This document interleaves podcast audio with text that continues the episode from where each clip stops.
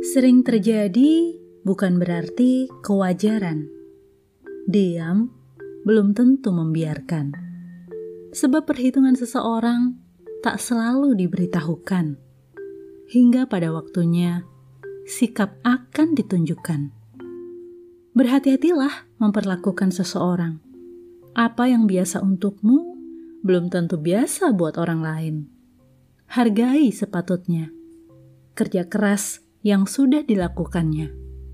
Jangan dianggap sepele, atau pada waktu kemudian dirimulah yang dianggapnya sepele.